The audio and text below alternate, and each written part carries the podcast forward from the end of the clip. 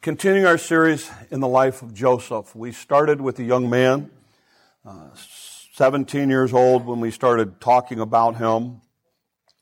Comes from an incredibly dysfunctional family. We talked about his dreams and how God kind of gave him some insight as to what God was going to do in his life. We talked about um, how he faced hardship and difficulty when uh, his brothers sold him into slavery. We talked about the idea that your choices are what determine your future, not necessarily your circumstances. We looked at the idea that when he was in the pit, that God was not doing something to him. God was doing something for him. You're going to see that even more today. We talked about the idea of that trip that he would have made down to Egypt. We talked about the idea that when he got to Egypt, God honored and prospered him and prospered Potiphar in an incredible way. And we talked last week about the idea that um, Potiphar's wife lies about him and, and, and misrepresents what happened. And because of that, he's thrown into prison. And that's where we're going to pick our story up this morning. Now, um, there is no way to shorten this, so we are actually going to read the entire chapter of Genesis chapter 40 this morning. So I'm going to read it fast uh, but uh, you got to have the whole story so we understand exactly what God wants for us this week. So here we go. Uh, sometime later, Joseph's in prison now. The cupbearer and the baker of the king of Egypt offended their master. The king of Egypt, Pharaoh, was angry with his two officials, the chief cupbearer and the chief baker, and he put them in custody in the house of the captain of the guard, that would have been Potiphar in the same prison where Joseph was confined. And the captain of the guard assigned them to Joseph, and he attended to them. And after they had been in custody for some time, each of the two men, the cupbearer and the baker, the king of Egypt, who were being held in prison, had a dream the same night, and each dream had a meaning of its own. So when Joseph came to them the next morning, he saw that they were dejected. And he asked Pharaoh's officials who were in custody in the master's house, why do you look so sad today? We both had dreams, they answered, but there was no one to interpret them. And Joseph said to them, Do not interpretations belong to God? Tell me your dreams. So the chief cupbearer told Joseph his dream. He said, In my dream, I saw a vine in front of me, and on the vine were three branches. As soon as it budded, it blossomed, and clusters ripened on the grapes, and Pharaoh's cup was in my hand, and I took the grapes and I squeezed them into Pharaoh's cup, and I put the cup in his hand. This is what it means, Joseph said to them. The three branches are three days. Within three days, Pharaoh will lift up your head, restore to you your position. You will put Pharaoh's cup in his hand, just as you did when you were his cupbearer. But when all goes well with you, remember me. Show me kindness. Mention to me Pharaoh and get me out of this prison. I was forcibly carried off from the land of the Hebrew. And even here, I've done nothing to deserve being put in a dungeon. Now, when the chief baker saw that Joseph had given a favorable interpretation, he said, Oh, me, me, me, me, listen to my dream. I too had a dream. On the head were three baskets of bread. In the top basket were all kinds of baked goods for Pharaoh, and the, the birds were eating out of the basket on my head. This is what it means, Joseph said. The three baskets are three days. Within three days, Pharaohs will lift your head off and impale your body on a pole, and the birds will eat away your flesh. Not what he was expecting, I'm sure. Now, the third day was Pharaoh's birthday, and he gave a feast for all of his officials. He lifted up the heads of the chief cupbearer and the chief baker in the presence of his officials. He restored the chief cupbearer to his position so that at once again he put the cup in Pharaoh's hand. But he impaled the chief baker, just as Joseph had said to them in his interpretation. The chief cupbearer, however, did not remember Joseph. He forgot him. Um, as we talk about this story, um, there's a lot that's packed into this for us. Um, but let's make sure we've got a good understanding of it. Joseph was in prison. He's in prison because he was misrepresented. He was lied about. He does not deserve to be there, but he is there for doing all of the right things.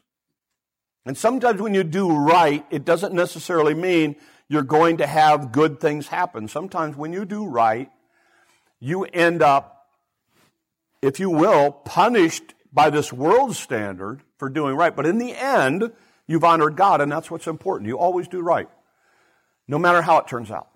And that's the lesson that you see in Joseph. He's been falsely accused. But here's what's interesting. Notice his focus. He doesn't abandon God. He doesn't get angry at God.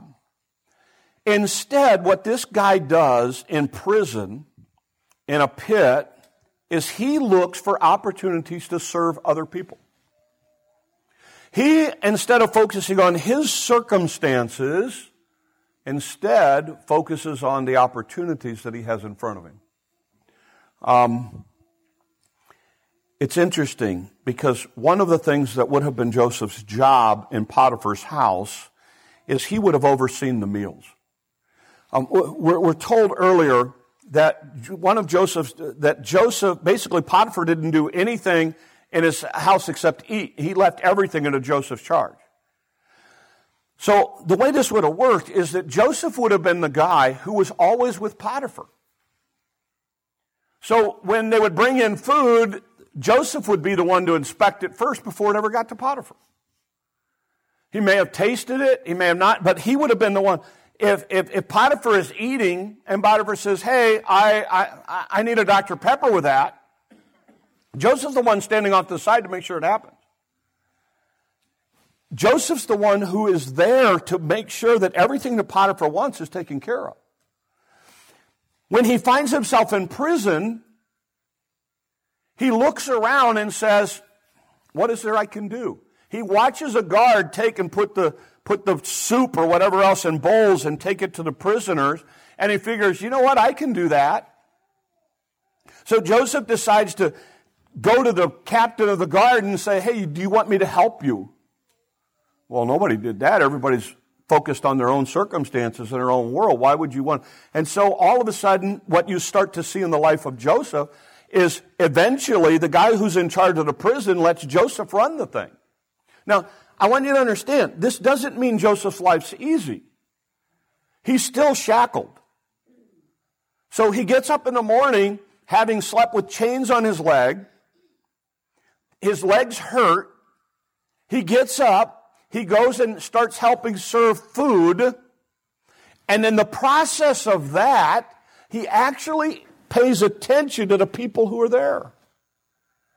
Listen, sometimes, in fact, I'm going to suggest most of the time, some of your greatest opportunities for service will come some, from some of the most difficult times in your life. And here Joseph is in a very, very difficult. Many of you have read Pilgrim's Progress. If you haven't, read it. Okay? Do you understand that Pilgrim's Progress was written by John Bunyan in prison? Most of it was prison. That that, that thing was written. You, when you read your New Testament, do you understand there's a whole set of books in the New Testament that were written from prison? When Paul couldn't do anything but write? And we are the benefits, we are the recipients of people who went through some very, very difficult times to give us things that we treasure today.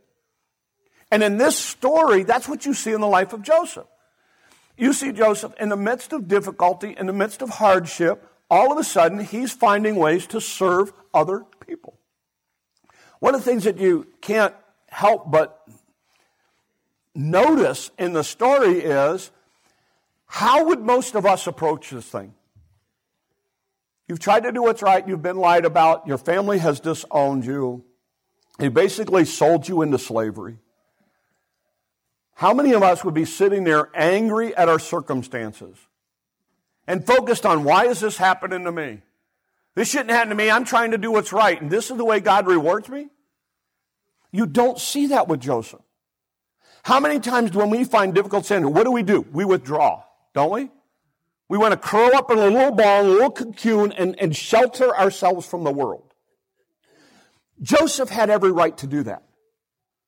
I mean, the, the guy's done nothing but good stuff, and yet he finds himself, no matter where he is, he finds himself in this prison again, in this pit again.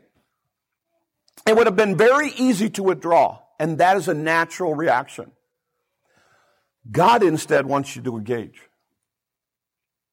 In fact, what you'll learn is in the kingdom of God, there are a lot of oxymorons in the kingdom of God. It's something that looks, for instance, in God's kingdom, you want to go to the top, serve at the bottom. You want to be first, be last. In God's kingdom, do you want to really get? Then give. You want, in times that you want to withdraw, engage. And what you see in the life of Joseph is rather than focus on his circumstances, rather than focus on everything that's happened to him, rather than focus on uh, woe is me, Joseph gets up every day and says, How can I serve God today? How can God use me today? My circumstances are limited. I'm in prison. But you know what? These guys got to be fed. What amazes me in this story is he develops relationships in prison with these prisoners. To the point that when he is bringing them breakfast, uh, okay, so let me help you understand this a little bit. When people are in this, this prison, in Potiphar's prison, if you will, let's just call it Potiphar's prison. The thing is, we don't know what's going to happen to them. It's kind of a holding tank, if you will. Some of them are going to lose their life. They did something to make somebody mad, and the idea was, I'm going to throw you into this prison until I decide what to do with you. So they are probably taken care of to a degree because they might be restored, and if you let them get all emaciated, they're not going to be able to serve. So there's a level at which they weren't treated like the, the prisoners that were going to be executed. They were treated in such a way that if we restored you, it would be okay, so we don't want to hurt you too much. But on the other hand, we might kill you, so we want to spend too much money on you. So it was this conundrum kind of thing. So these guys are sitting there and they have a bad dream. And again, we talked about this idea of dreams. It's a lot of times the way people um, thought the God spoke to them. And in particular, it's the way our God spoke before we have the Bible and the Holy Spirit. And so, so here they are in this prison. They have this bad dream and Joseph is attentive enough that as he brings them breakfast, he notices something's wrong. This is a guy who's clearly not focused on his circumstances. And he says, What's up, guys? You're not your typical morning person. They said, we, we had a horrible dream last night. And nobody could tell us what it means. And Joseph again, his attitude is, how can I honor my God? And he says, you know, dreams are from God. He's the only one that can interpret them. Tell me what you had. Tell me, tell me about your dream. And God gives Joseph the interpretation, and Joseph looks at the cupbearer and he says, Well, here's the deal. He said, Three days, you're going to be back at your old job. And the baker's sitting there going, hey, hey, hey. okay, so tell me mine. Now, think about this for a second. Joseph has to tell this guy he's going to die in three days.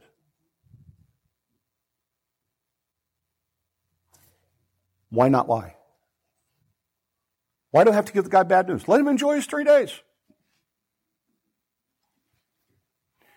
You see, Joseph has a choice to make here.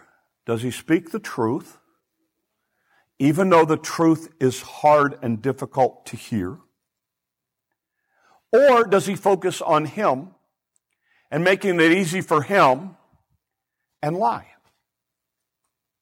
But the character of Joseph is such that Joseph speaks the truth in love, and he says, here's the interpretation, and that lays the groundwork for Joseph ultimately to end up as Pharaoh's right hand man.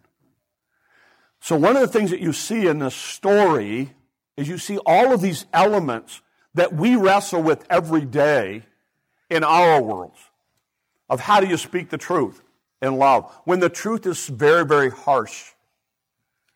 The Bible is very, very clear. Put your faith and trust in Jesus Christ, spend eternity with Him. Reject Him, spend eternity in hell. That's the truth. That is harsh. But that's truth. Do we neglect telling people the truth because it's harsh? Or do we, like Joseph, stand up and speak truth?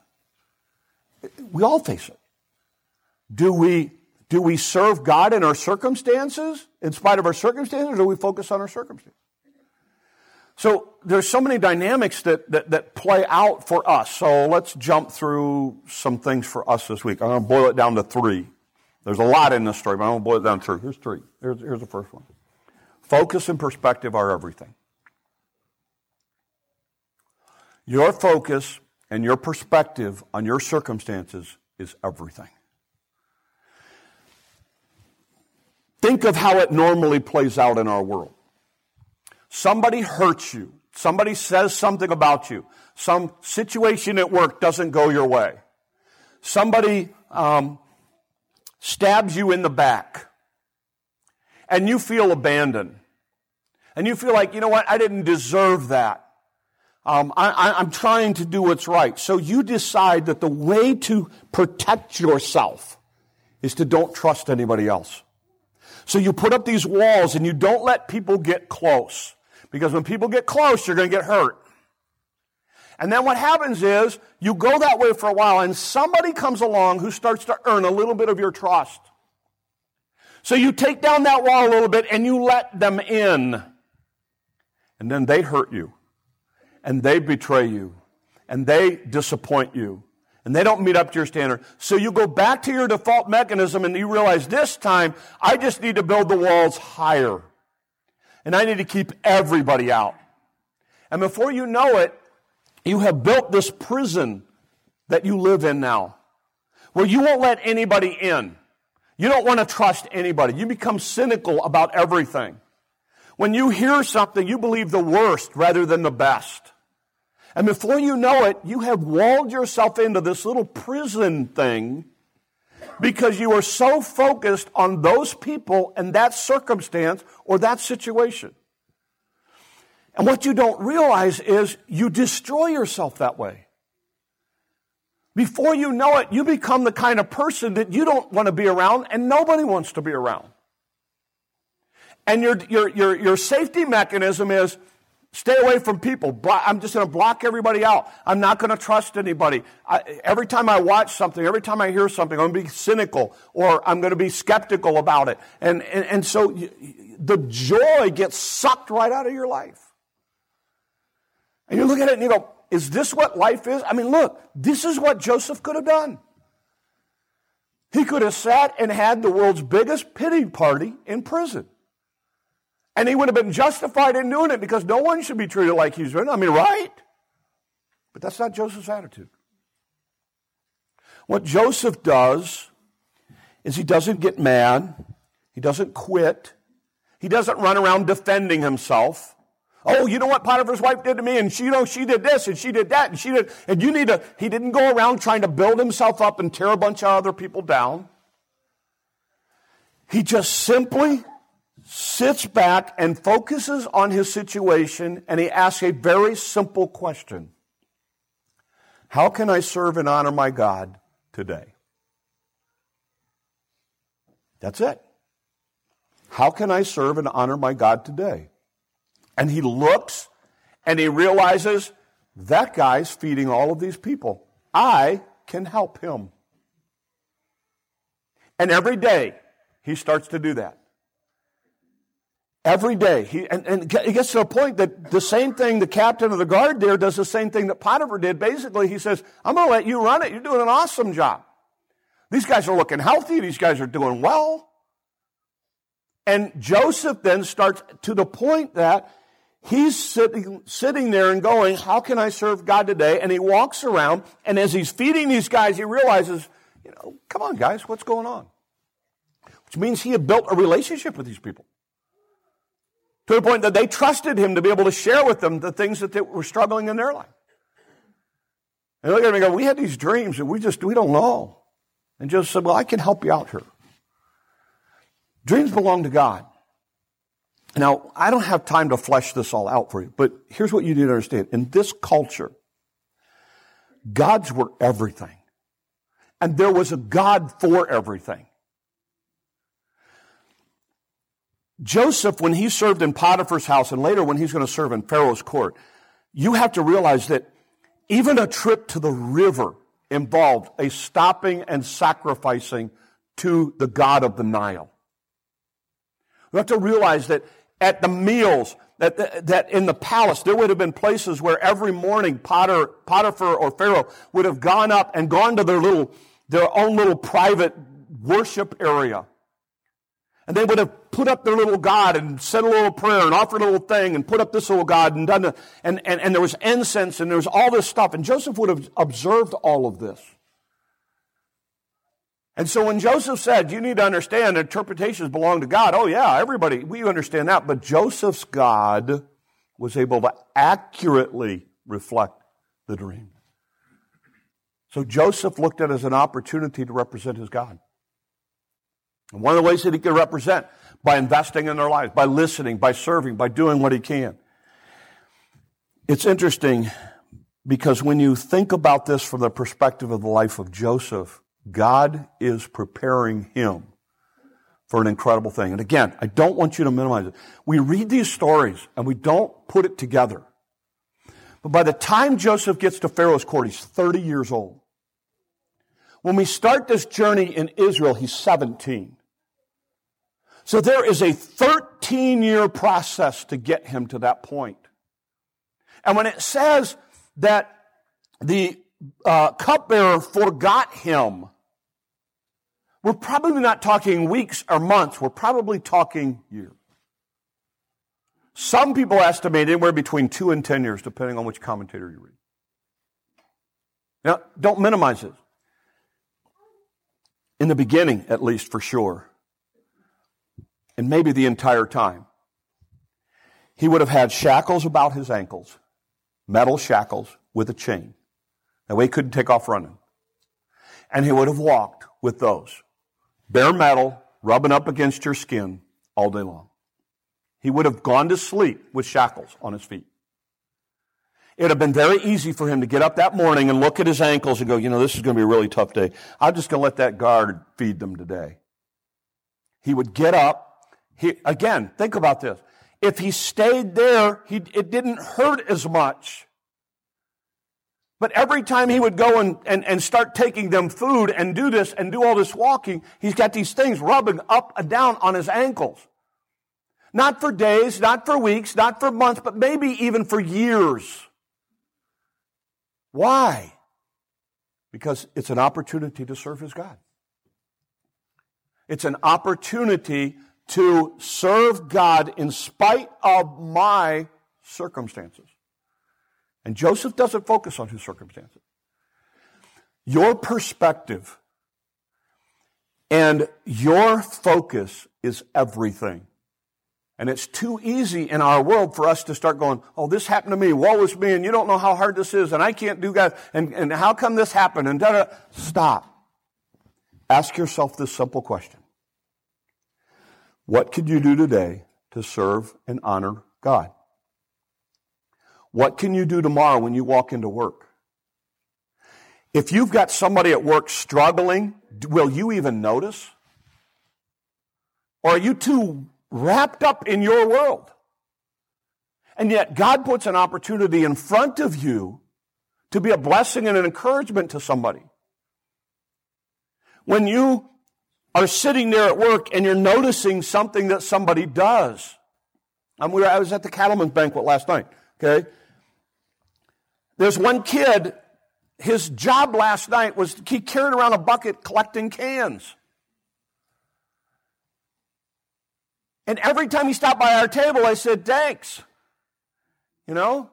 I acknowledged his job. I gave him some value. He was a can collector.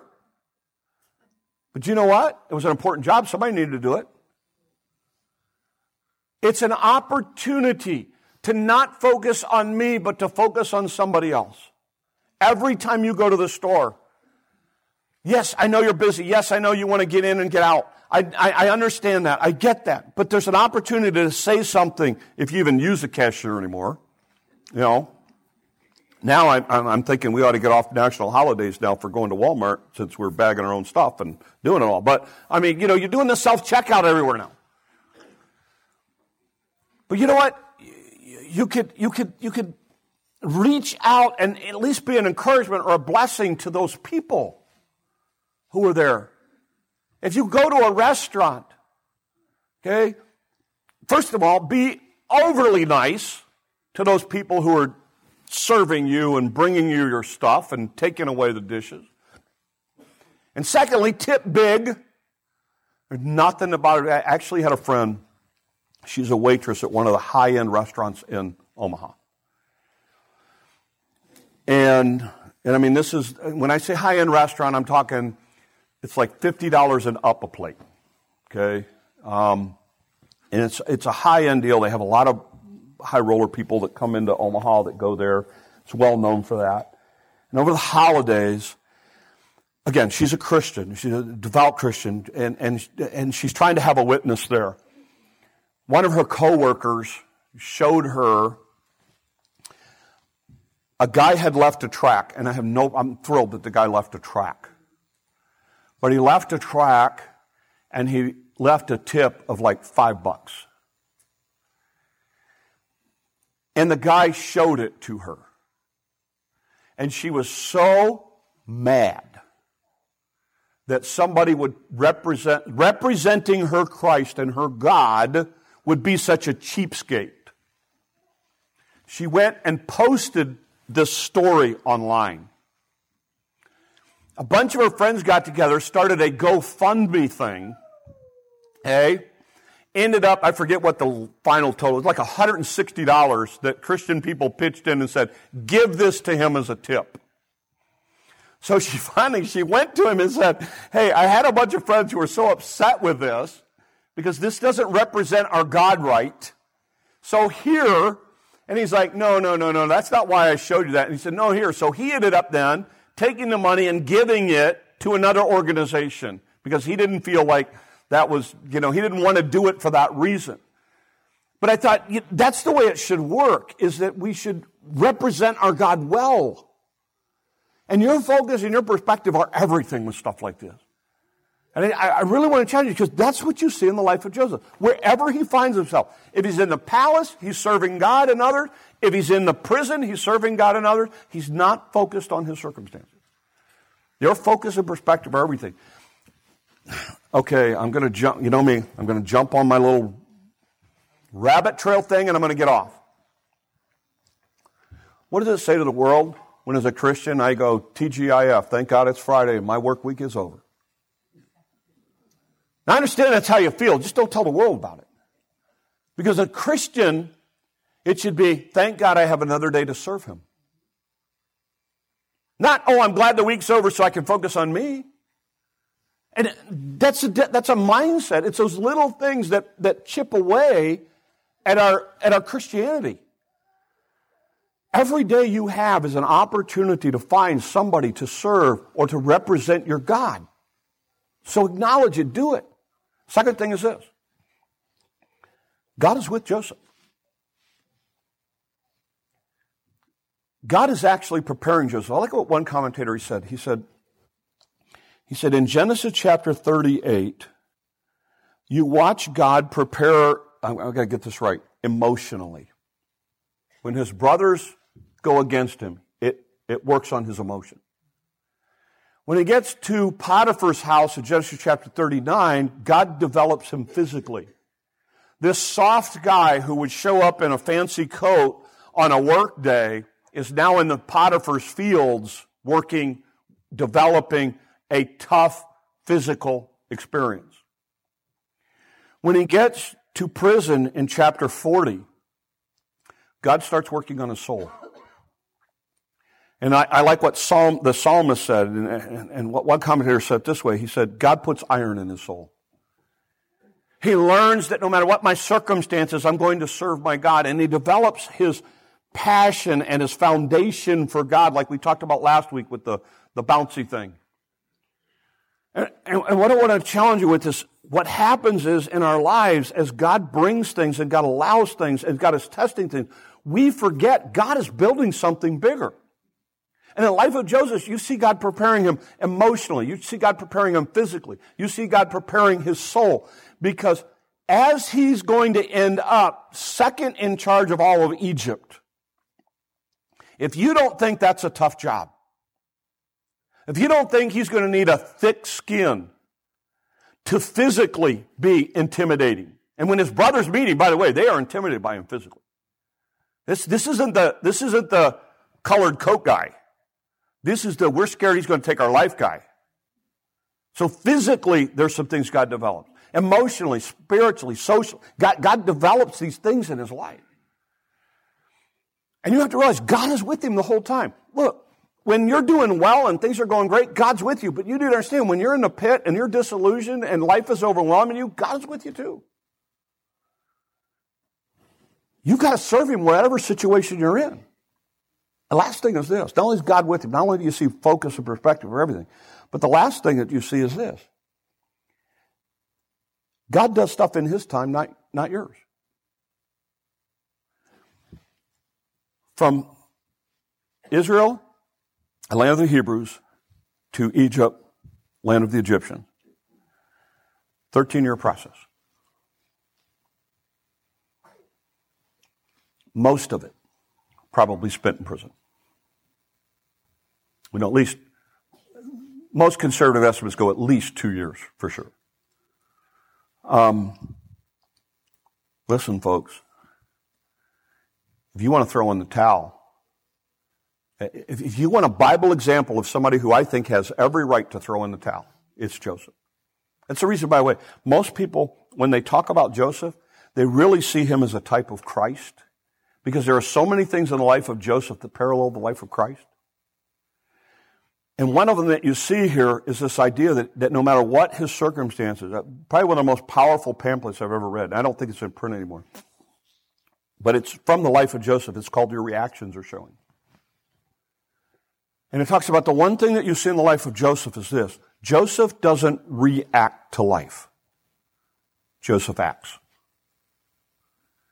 Because your reactions are those things when your guard is always down, when your guard gets down and you make a reaction. Your actions are something you've thought about and you consistently play out. And that's what you see in the life of Joseph. He always acts in a way that focuses on how can I serve and honor my God? And that's the key. That's one of the keys that you see. But Joseph had to be patient and let God do what God wanted to do when God wanted to do it. On God's timetable, not yours. I go back to the history of this church. You know, when we realized because of the flood project we were going to have to move and we were trying to find new ground, God and I went round and round because He wasn't working fast enough and I knew what we were supposed to do and He wasn't doing it. I knew exactly where we were supposed to build a new building. And we pursued it. We did everything we could, and it kept going, no, no, no, no, no, no, no. And I kept going, this is the perfect location. Why? And God kept closing the door and closing the door and closing the door. And then God opened up the door for this spot. And of course, again, my, you know, my time, I'm like, that ain't going to work. Everybody's going to have to have four wheel drive. Because you got to remember, back, you, you probably don't know it, but back then, this hill was as high as the top of our church. And it's like, the only way we're going to get people up there is if, if everybody who comes to church has a four wheel drive to make it up the hill. I thought, that's not going to work. And then it was like, well, we went to the county and we said, hey, do you guys want the dirt? We don't want the dirt. Well, we knew what it was going to cost to have all that dirt removed. So we said, okay, we'll just build on the top of the hill. And the county called us and said, hey, we'll take the dirt. And we're like, just leave, leave us a flat spot. God's timing, God's plan, God's purposes. I would love to tell you as a pastor, I did it all right. In waiting patiently upon God, I ain't Joseph. Okay? And I was as frustrated as anybody else. I look back now, I see God's fingerprints all over it. You look back on Joseph's journey to get where God has him, you see God's hand and fingerprints all over it. As simple as this what would have happened if Joseph just fed them their meal that morning and wasn't paying attention at all to their what they were going through? There's a three day window here that had Joseph missed it, we don't know how the story would have ended. But here's a guy who was walking with God to the point that he was able to discern how God wanted to use him instead of focusing on his circumstances, how he was mistreated, why he's there, why he shouldn't be there, why it should be better for him. Instead of focusing on all that, he got up every morning and said, How can I serve God? How can I be attentive to what God has in front of me? And he doesn't miss this three day window. Here's my question to you. If you want to keep focusing on your life and your circumstances this week, what's going to get missed? What eternity thing could get missed? Because you're focused on you this week. That's the key to life Joseph. That's the key to life of Joseph. He gets up and says, you know what? My circumstances, I'm not going to focus on. Now again, when he gets a chance, what does he do? He goes, hey, by the way, when you're restored, don't forget me, okay? But the chapter ends with, he forgot Joseph. Again, stabbed in the back put the walls down, trusted somebody, he gets, he gets slammed again. You know what he keeps doing? Keep serving. He keeps serving. I end this morning with this idea. Joseph keeps a godly perspective through all of his circumstances. When tested by God, he focuses on service rather than circumstances. He trusts that God's timing is perfect, and he looks at each situation as a way to glorify and honor his God in a very pagan world. Let's do the same. Let's pray. Lord, help us. Lord, we get so focused on us that we forget that you have something much bigger in mind for each of us.